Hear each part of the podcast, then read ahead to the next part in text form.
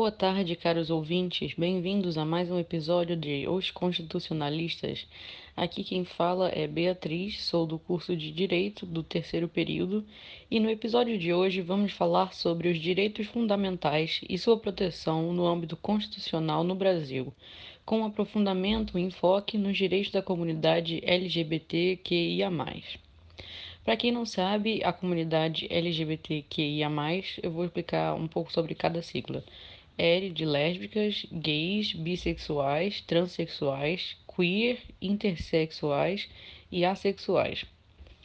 Queer é um termo inglês, mas também é utilizado como um estrangeirismo aqui no Brasil, que significa uma pessoa que não se conforma com o gênero ou a sexualidade normativa, no caso heterossexual e cisgênero. E intersexual é uma pessoa que se é, que possui o aparelho reprodutivo dos dois gêneros, feminino e masculino, binários, né? E assexual é uma pessoa que não se identifica com nenhum gênero ou com nenhuma sexualidade, que não tem atração sexual por nenhuma, nenhum dos grupos binários ou não. E o mais é a parte mais importante, porque é um termo guarda-chuva que pode abranger diferentes aspectos da, da sexualidade e da, da opa, perdão, diferentes aspectos do reconhecimento de gênero. Então é o, é o que mais é importante de ser utilizado, até porque no Brasil normalmente se utiliza mais a, o termo LGBT+, também é válido. A gente tenta colocar o máximo de letras possíveis, não para deixar mais complicado para ninguém, mas para abranger quanto mais pessoas possíveis, para se sentirem mais bem-vindas e reconhecidas. Bom, então, agora vamos começar pelas bases. Vamos falar um pouco sobre os direitos fundamentais. Quais seria, qual seria o conceito de direitos fundamentais? E como esses direitos tiveram influência nas constituições brasileiras até os dias atuais? Ou seja, ao longo das constituições brasileiras, como é que esses direitos eles foram defendidos de diferentes maneiras? Desde a época da colônia até atualmente, como a gente pode ver esses direitos fundamentais na nossa história? Passo a palavra para os meus colegas e obrigado por ouvirem.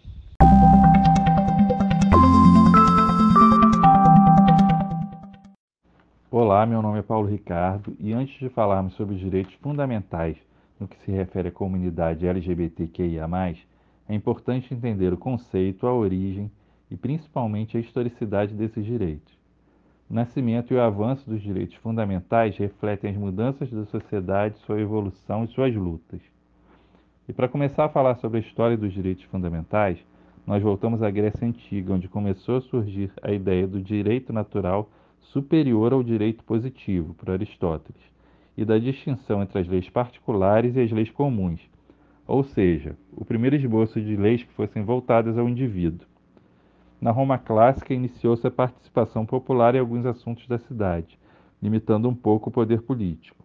E na Idade Média tivemos o que podemos chamar de uma preparação para a origem dos direitos fundamentais, a Magna Carta Inglesa, que, embora não reconhecesse propriamente direitos, limitava o poder real e previa a liberdade de ir e vir, a propriedade privada, a liberdade eclesial e a não existência de impostos sem anuência dos contribuintes. Mas a verdade é que a ideia que temos hoje sobre os direitos humanos não existia até a Idade Média. Somente na Idade Moderna esse conceito começou a surgir, a partir do Renascimento, do surgimento do Estado moderno, da Reforma Protestante, da Revolução Científica e fundamentalmente do Iluminismo. Nos campos teórico e filosófico, o justnaturalismo a partir de Thomas Hobbes e os direitos naturais com John Locke foram importantes para as mudanças que estavam para ocorrer. Esse contexto dos séculos 17 e 18 culminou nas revoluções gloriosas na Inglaterra, na independência dos Estados Unidos e na Revolução Francesa. Essas revoluções, cada uma com suas particularidades, foram marco inicial para os direitos inerentes à pessoa humana. A burguesia e o Estado moderno não eram compatíveis com o absolutismo monárquico. O Estado deveria ter seu poder limitado e o indivíduo passava a ter preferência sobre o coletivo. Essas revoluções que citei produziram como documentos o Bill of Rights, a Declaração de Independência dos Estados Unidos e a Declaração dos Direitos do Homem e do Cidadão. E foi a partir deles que os direitos fundamentais passaram a ter relevância na sociedade ocidental e a fazer parte do ordenamento jurídico dos Estados. era a primeira geração dos direitos humanos, os direitos civis ou individuais. Embora os direitos fundamentais agora estivessem positivados, os séculos XIX e XX foram repletos de guerras e eventos que desafiaram a consolidação desses direitos. E somente a partir de 1945 os direitos humanos passaram a adquirir o significado que têm hoje. Com a elaboração da Carta das Nações Unidas e da Declaração Universal dos Direitos Humanos, a expressão dignidade humana passou a fazer parte das diversas constituições pelo mundo. E para falar um pouco mais sobre como os direitos fundamentais foram abordados ao longo da história constitucional brasileira, passo a palavra para Maria Eduarda.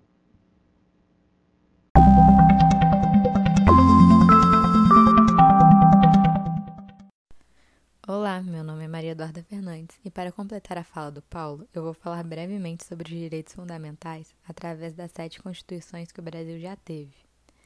Isto para termos uma visão mais ampla da evolução desses direitos tão importantes. Primeiramente, a Constituição do Império de 1824, logo após a independência, já trazia um vislumbre sobre os direitos fundamentais. Mas como a preocupação das elites estava muito na construção de um Estado-nação e na manutenção da unidade nacional, essa Constituição trazia o famoso poder moderador, que dificultou muito o avanço do exercício desses direitos. Mais tarde um pouco, tivemos a Constituição de 1891. Essa introduzia a República e o federalismo.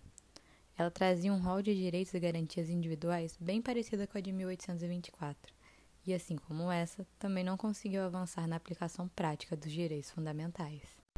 Já em 1934, foi promulgada uma nova Constituição após a chamada Revolução de 1930, que rompeu com o Estado oligárquico e pôs em prática o Estado populista.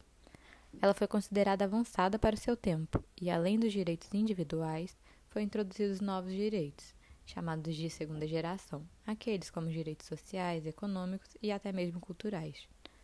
A próxima foi de 1937, que veio após o golpe de Estado feito por Getúlio Vargas, dando início ao Estado Novo.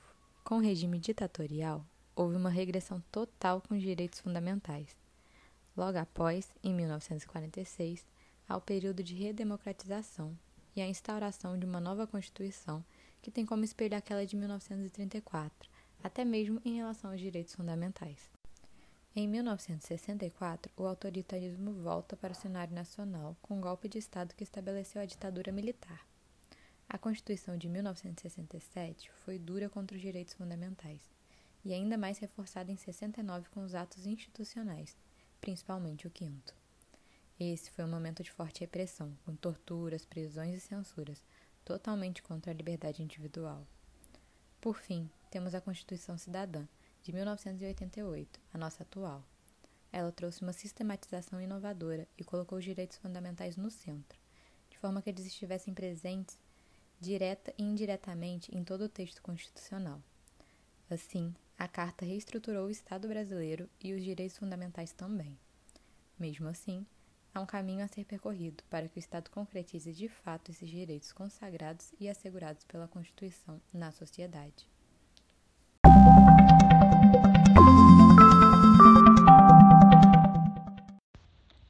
Bom, então, tendo em vista a nossa conceitualização dos direitos fundamentais e essa, esse, essa contextualização histórica do, da defesa dos direitos fundamentais na Constituição brasileira, desde a primeira até os dias atuais, vamos entrar agora no âmbito um pouco mais específico. Vamos entrar nas especificidades da comunidade LGBTQIA. Os direitos a defesa desses direitos da comunidade, dessa minoria na Constituição e, na, de fato, na atuação prática atualmente e também ao longo da história. Passo a palavra para os meus colegas agora e é, é nóis.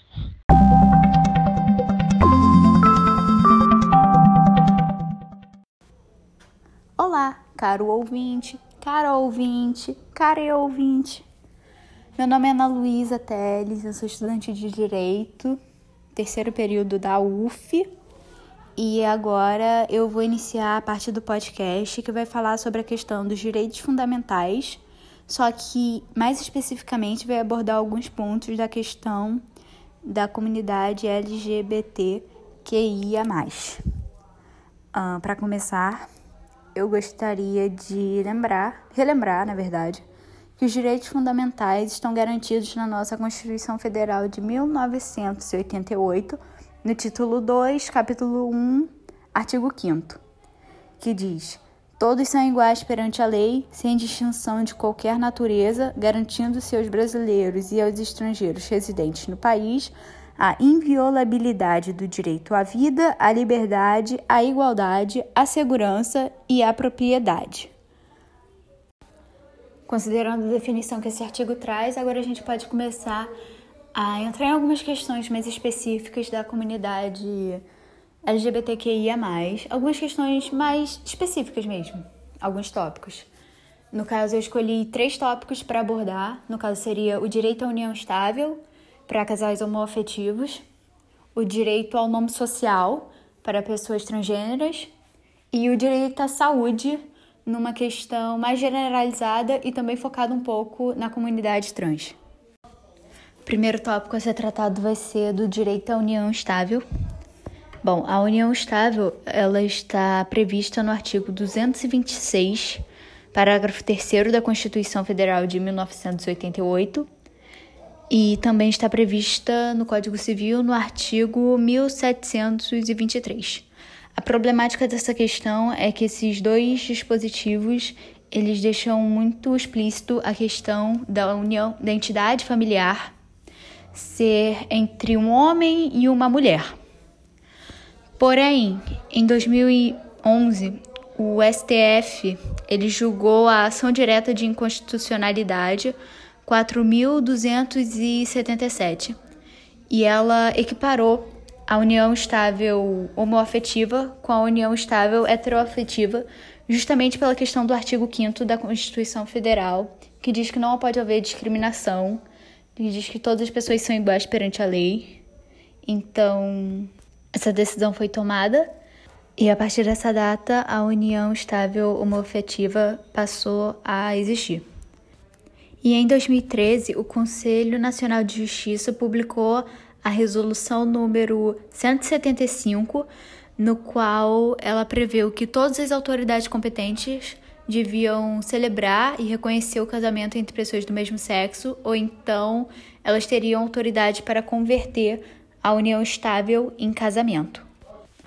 Mas, mesmo sem considerar o casamento, apenas a união estável já garante muitos direitos para os casais homoafetivos. Dá, por exemplo, direito à adoção de crianças, dá direito à pensão do cônjuge em caso de morte, dá direito de ser considerado dependente no plano de saúde e também no imposto de renda, entre vários outros. Então, garantir a questão da união estável é muito importante, porque ela daria uma certa igualdade de direitos que casais heteroafetivos já tinham pela questão da união estável ter sido escrita originalmente se referindo a um homem e a uma mulher. E agora, com essa revisão, ela amplia esses direitos para os casais homoafetivos.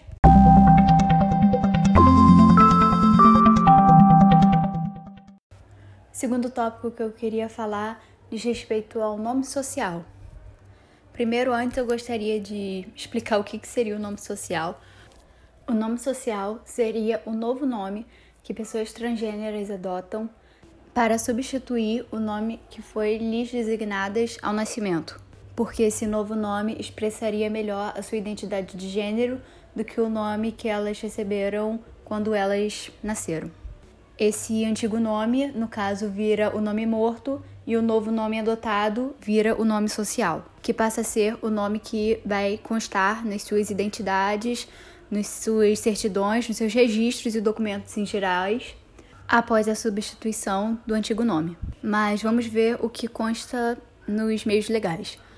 O artigo 16 do Código Civil, implantado em 2002, diz que toda pessoa tem direito ao nome, nele compreendidos o prenome e o sobrenome. Além disso, nós podemos considerar o nome como uma espécie de direito individual e um direito à dignidade, logo entrando como nos preceitos do artigo 5 da Constituição Federal. Por fim, temos o Decreto 8.727, de 28 de abril de 2016, que dispõe sobre o uso do nome social e reconhecimento da identidade de gênero de pessoas travestis e transexuais no âmbito da administração pública federal direta, autárquica e fundacional. Assim, é possível ver que, pela lei, não há nada que proíba a mudança do nome morto para o nome social. Apenas é necessário entrar com o processo judicial e é aí que reside boa parte do problema, porque esse processo demora e durante esse tempo as pessoas transgêneras e travestis ficam sem o direito de utilizar o nome o qual elas mais se identificam com.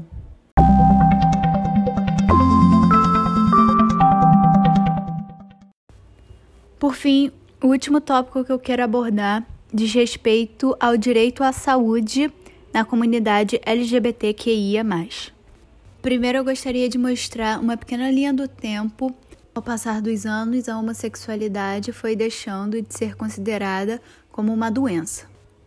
Bom, primeiro temos em 1973, que é quando a Associação Americana de Psiquiatria deixa de considerar a homossexualidade como doença. Após isso, temos 1975, quando a Associação Americana de Psicologia deixa de considerar a homossexualidade como doença. No Brasil, a gente só teve uma decisão mesmo em 1985, quando o Conselho Federal de Psicologia deixa de considerar a homossexualidade como um distúrbio sexual. Mas uma grande conquista mesmo é em 1990, quando a homossexualidade deixa de ser considerada uma doença pela Organização Mundial da Saúde. Porém, é apenas em 2019 em que a transexualidade deixa de ser classificada como uma doença pela Organização Mundial da Saúde. Porém, ela ainda continua na Classificação Estatística Internacional de Doenças e Problemas Relacionados com a Saúde, mas sob a categoria de saúde sexual. Ainda falando um pouco da pauta trans, gostaria de comentar um pouco sobre a terapia hormonal e sobre a cirurgia de redesignação de gênero. Ambos procedimentos são garantidos pelo Sistema Único de Saúde brasileiro desde 2008 e contam com uma equipe de apoio composta por endocrinologistas, psiquiatras, psicólogos, enfermeiros e assistentes sociais. O objetivo desse tratamento é ajudar a pessoa transexual ou travesti a se sentir melhor com o gênero que ela se identifica, reduzindo assim a sua disforia de gênero e dando a ela uma melhor qualidade de vida. E agora eu passo a palavra para a Kércia para que ela possa falar um pouco sobre a criminalização da homofobia. É com você, Kércia.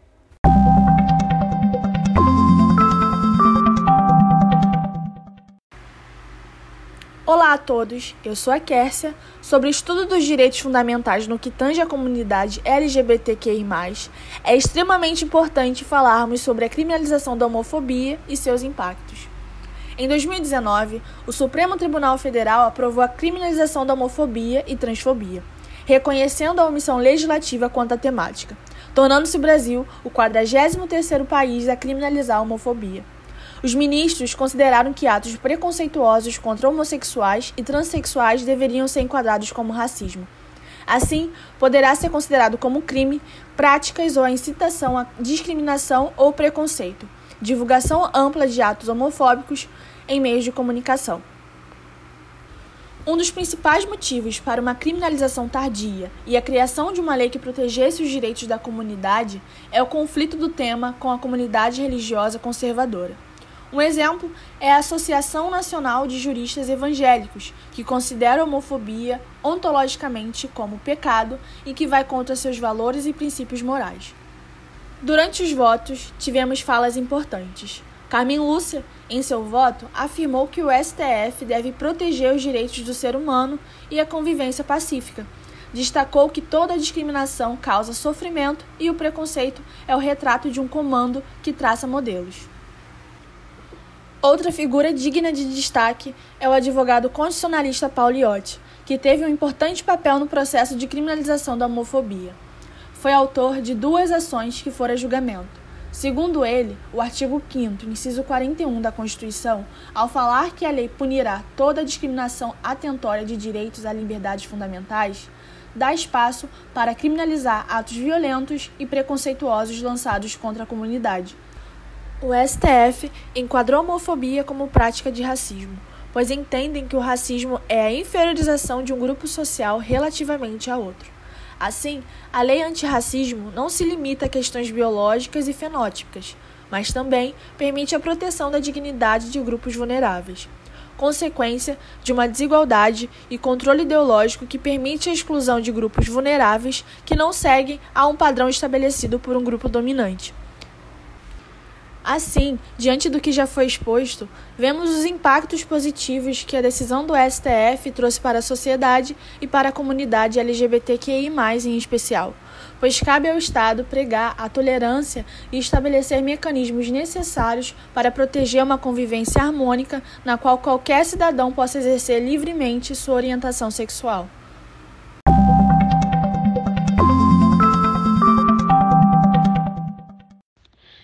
Bom, tendo em vista essa contextualização e conceitualização da defesa dos direitos fundamentais da comunidade LGBTQIA, eu gostaria de trazer à discussão um tópico extremamente polêmico, mas extremamente importante para a defesa dos direitos LGBTQIA, que seria a criminalização da homofobia.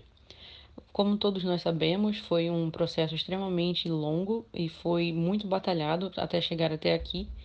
E vou começar com um ponto de vista um pouco controverso, é, um pouco polêmico, que me chamou a atenção nas minhas pesquisas.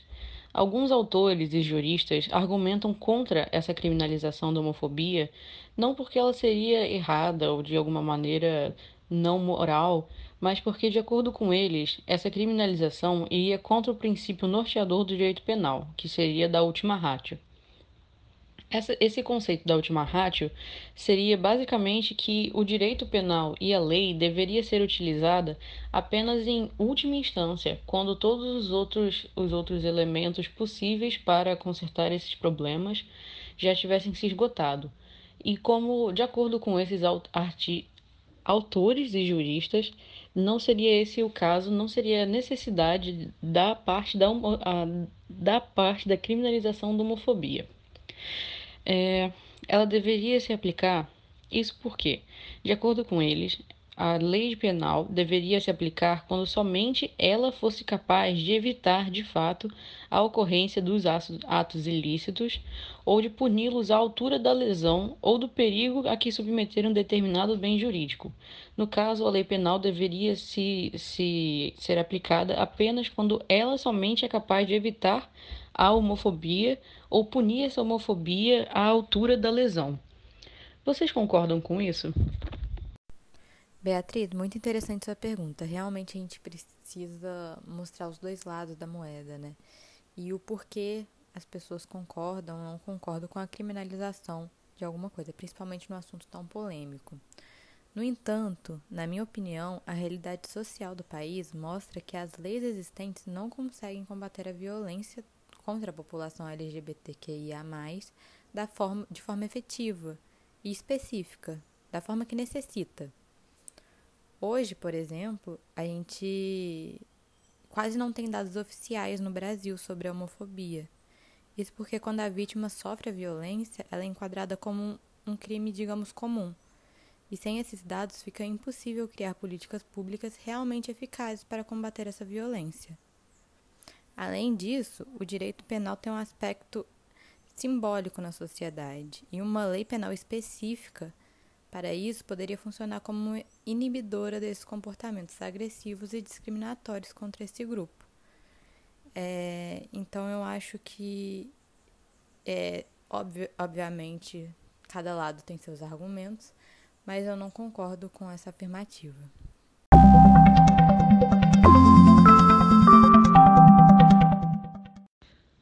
Bom, queridos ouvintes, por hoje é só. Muito obrigado a todos que escutaram esse podcast, muito obrigado a todos os meus colegas que participaram da discussão e espero, espero que nossa pesquisa e nossa, nosso podcast tenha esclarecido alguns assuntos e talvez trazido a debates alguns outros temas importantes. Até a próxima!